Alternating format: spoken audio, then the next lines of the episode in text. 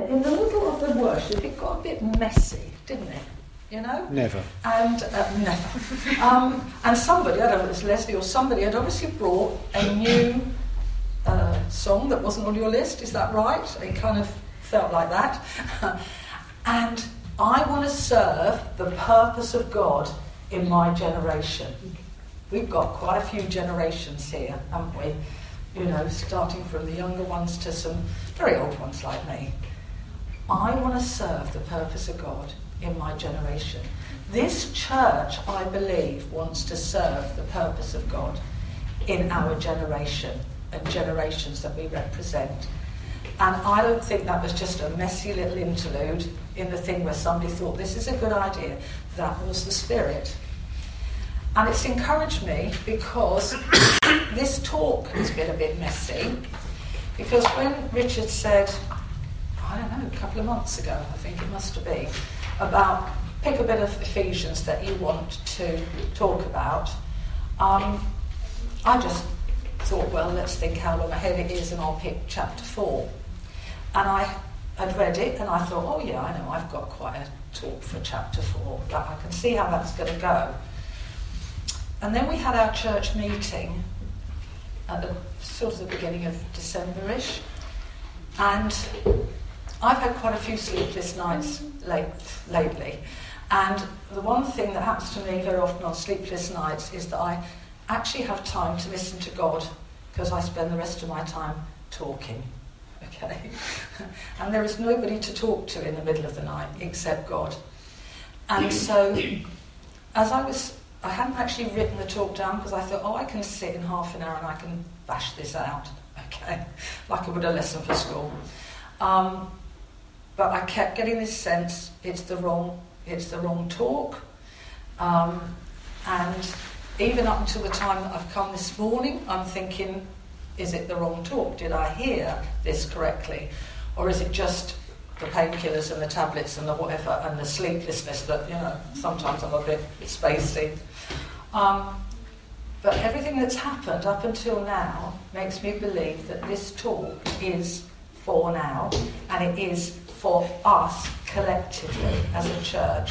So if you're a visitor to this church, I apologise because this is going to be very kind of like about us. So I'm reading from the beginning of Ephesians up until um, verse 16. And it's headed in, in the Bible I've got, which is on page 1175 of this one. We're trying to find it. Give a minute.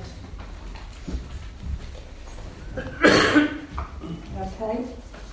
Unity and maturity in the body of Christ. As a prisoner for the Lord, then, I urge you to live a life worthy of the calling that you have received.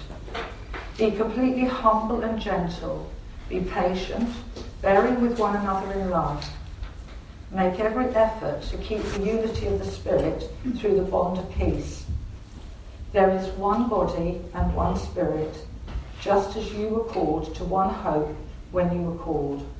One Lord, one faith, one baptism, one God and Father of all, who is over all and through all and in all.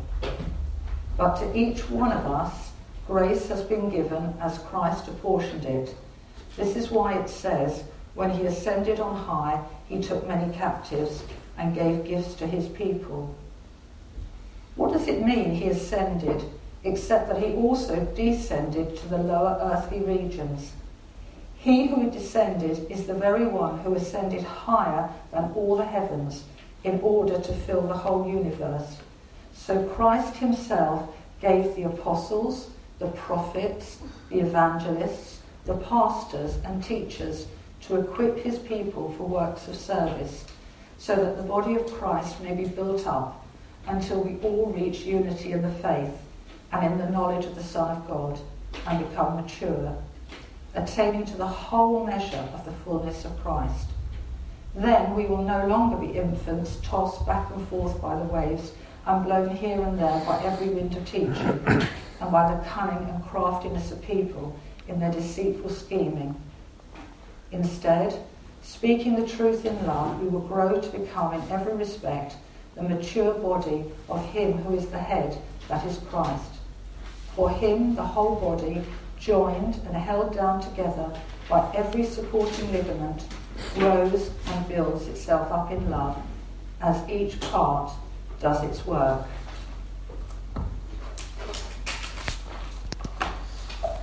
Um, I know that there were quite a lot of twins and goes before Christmas, as, as often happens. Um, and so we've had quite a break from when Richard started Ephesians, um, which is probably well over a month ago. So I thought I'd start with a brief summary of what's in the first three chapters, um, because this is a letter, and really it's meant to be read as a whole. I mean, usually, you know, if you get an email, you read right through to the end, don't you? This is a very lengthy email. Um, so, firstly, unlike most of his other letters, Paul is not trying to correct false ideas or behaviour, which, you know, if you think back to some of his other letters, you can see that that's why they were written.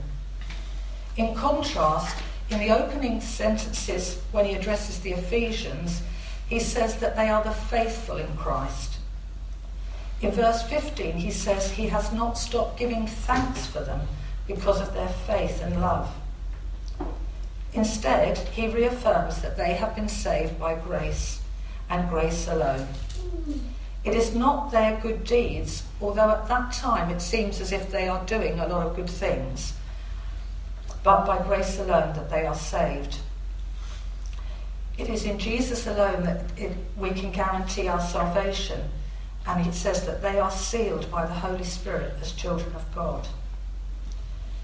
As a very busy commercial centre, Ephesus had Romans and Jews and Ephesians all living and working together. And that's interesting because Ephesus it was in modern day Turkey. And you think of what a mixed Turkey is now, of people coming from all over the place.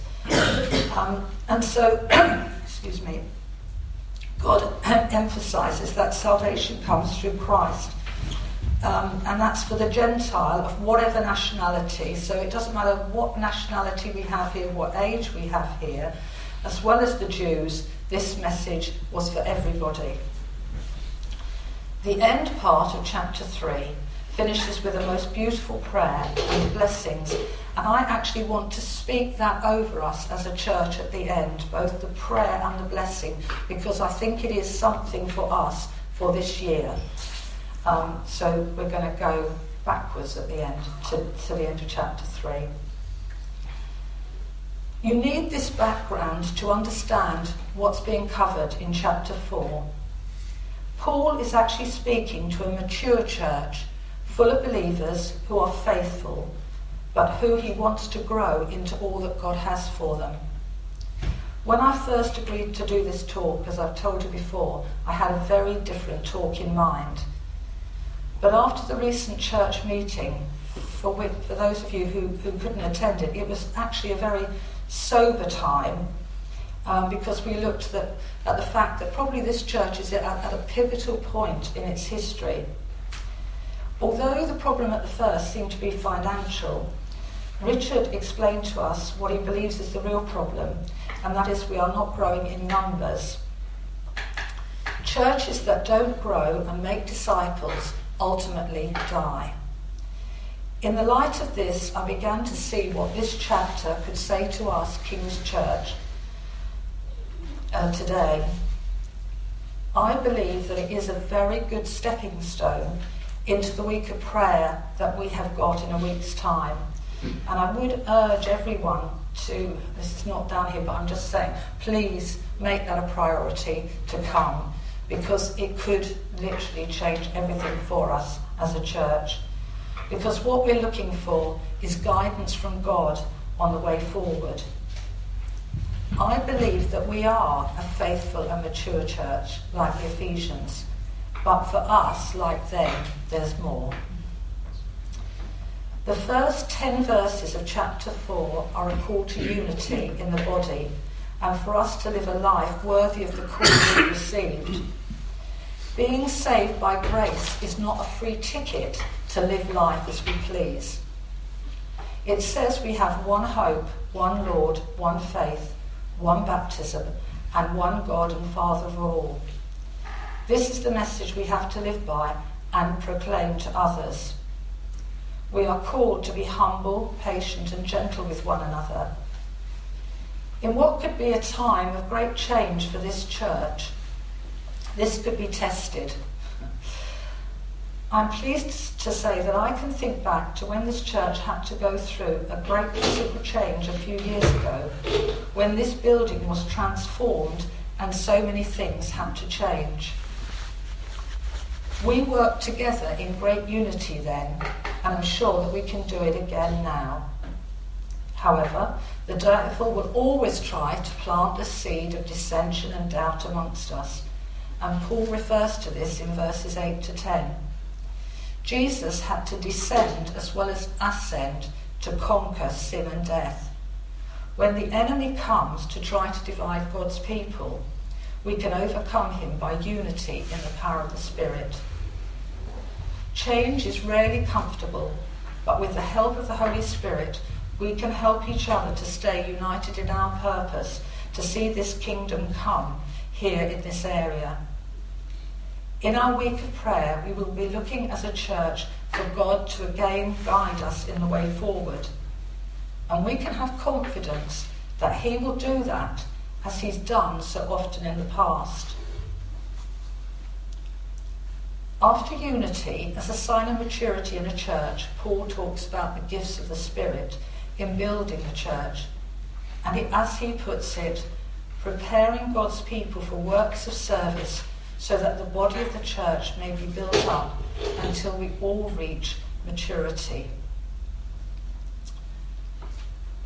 The ones he mentions are not a complete a list of the gifts of the Spirit, but he's picked up those that are primarily for building of the church, both numerically and in maturity. This is the part that I think is very, very relevant to us at the moment as we want church numbers to grow, but also for us to move forward in our Christian lives. Not to be content staying where we were when we were first saved, but moving forward towards maturity. This is not about age, but obedience to what God asks of us. Paul talks of the work of the apostles, prophets, evangelists, pastors, and teachers. All these, Paul implies, should be present in a body of God's people. For too long, churches have relied on one person to fulfill all these roles when they should be distributed amongst the congregation. Helping each other to identify their gift and, and how it should be used to build this church is one way to help the church grow.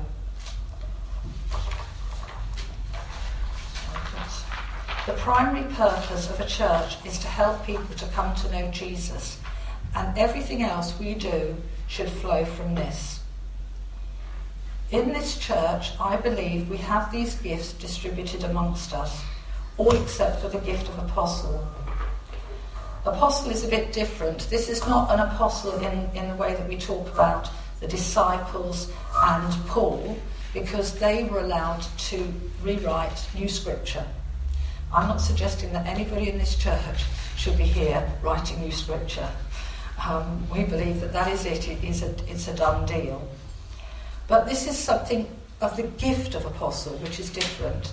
And again, at this time in our history, we don't need an apostle in that sense. An apostle is someone who is called to build a new church, and there was somebody in our history who did that, the man who saw the kids in the field and decided that they needed a different kind of church.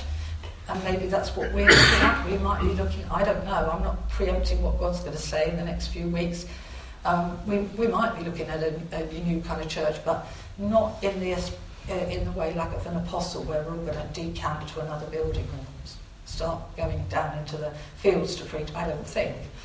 Um, so, okay, we can discount apostle, but all the others should be in this church somewhere. All right? Um,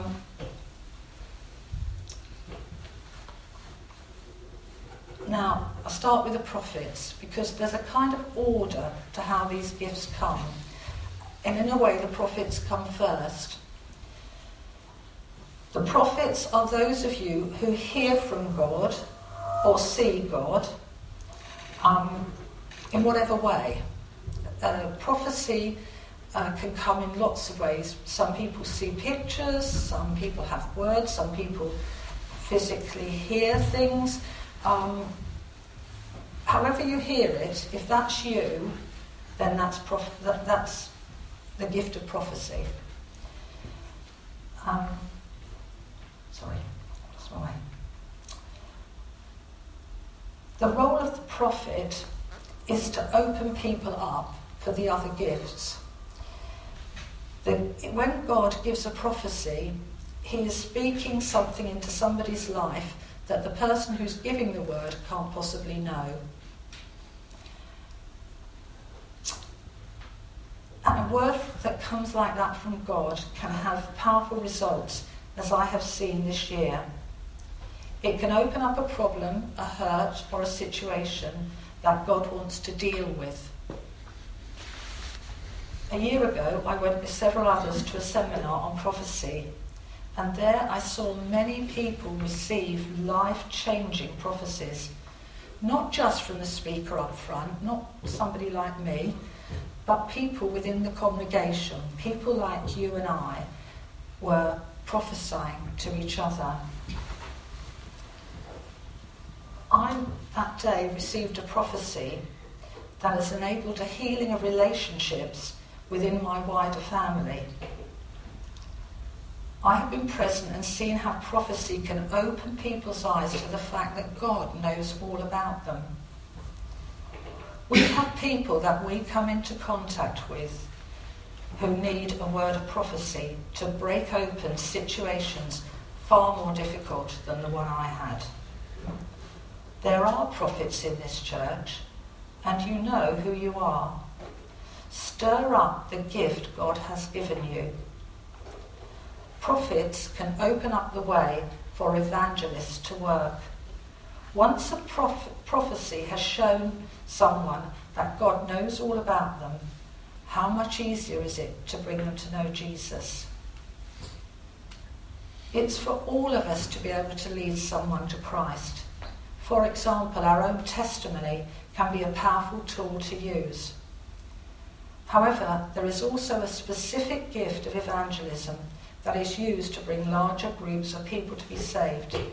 And I hope we will need this gifting this year. Teachers in the church will need your gifting too, to enable those who come to salvation to learn what living as a Christian is all about. There is a strong teaching gifting in this church which we see particularly evident in the services and in our Sunday school. This now needs to reach out to the wider community more. We are blessed with the congregation having received good biblical teaching over the years, including our youngest children. Think what a blessing this could be to others who have never been told the truth. What about pastors? It's not the job of the leader alone to pastor people. This church was established because a man had a compassionate heart for people, and it is still displayed here today in the services we run. This church has, pe- has people gifted to pastor those, God willing, who will come to faith in this church this year.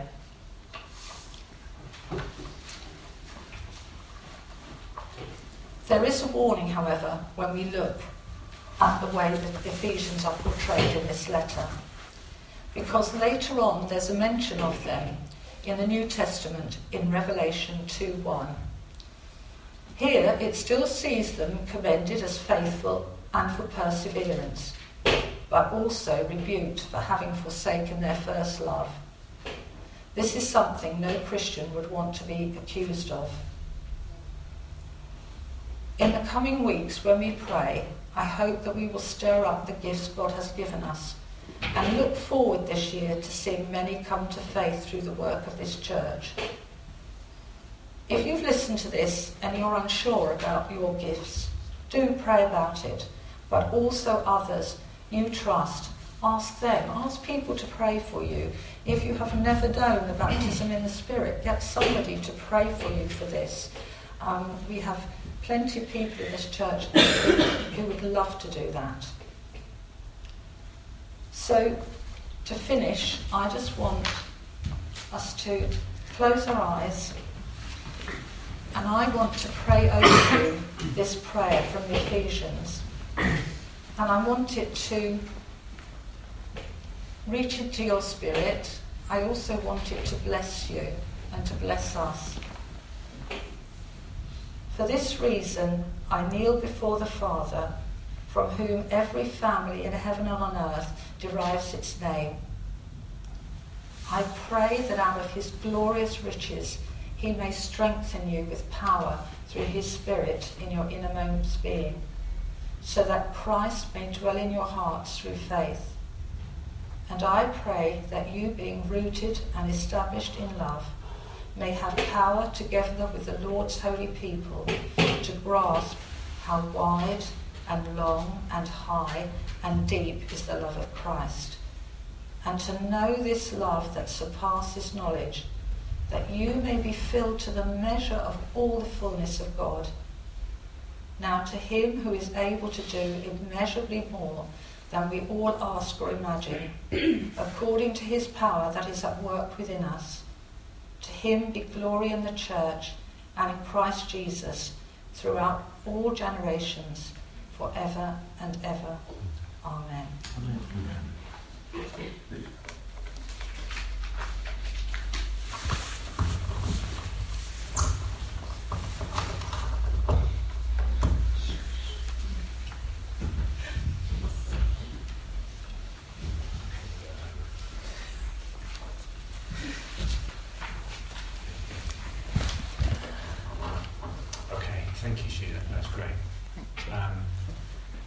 To encourage us all to be prophets right now, actually, and I want you to uh, look around because the thing is, most of us will go, oh, I'm, not, I'm not any of those things because we're British on the whole. And even if you're, you're living in British country, you know, you're living here, and we all tend to be, oh no, I can't do any of this. But I think what we can do is we can identify one another. Um, this this is what God is doing. Uh, shame she's not here, but I was just talking to Elsa uh, at the beginning of the service, and she said, Cherry has been a great support to me. Mm. And I think I would identify that Cherry mm. is, is a pastor. Mm. Yes. Mm. Yeah. Um, so next time you see her, encourage her to that, okay? Mm. Isabel, you did a pastoral work this week, so I'll encourage you. Just, uh, sorry to focus again on you, but mm. sorry. It's just how we embarrass teenagers in the church. Um, uh, so I just want to encourage you. That's the gift there. Um, but I want us to, to, to speak to one another and just say, that I've, I've seen this in you. You do this. Mm. Even if it's just you do this for me, mm. you, you minister this to me, that's helpful because otherwise we're going to probably be a bit shy. I mean, oh, well, there's only one pastor in the church and that's Richard. Mm. Unless we think of it. Mm. Yeah? Or there's only one teacher, but there's, there's teaching gifts here. Keith, you're a teacher. Yeah not necessarily by what you say so much, but what you do. You just have to watch Keith mm. and think, okay, mm. that's how we do it. And and it's, I think, but I think you need to be a bit more confident that actually people don't necessarily. Yeah, I think sometimes we assume because we've been in church for so long. Well, everybody thinks like this, don't they? No, they don't. I'm afraid, mm. Keith. so I think you could be you could be more demonstrative and and outward and just sort of saying, look, this is the way we do it. This is this is mm. this is how it should be done, uh, and that's okay. And he breaks things open by knowing the word. He knows the yeah. word so well. When we've had prayer meeting, Keith is the one who will yeah. get to the heart of it because he he can bring that to yeah. us. Very much so. Yeah. Yeah. Um, so I'm not going to embarrass everybody, but um, I'll leave that for another time. but I want you to, I want to encourage everybody here to become like prophets in speaking that this is what and this is who you are. And I, I apologise, like, as Sheila did, if you don't know us, you're visiting today, then you may think, oh, how am I going to do that? Okay, but just, I'm afraid that's, that's, that's where we are today. Um, can we finish with a song? Yeah.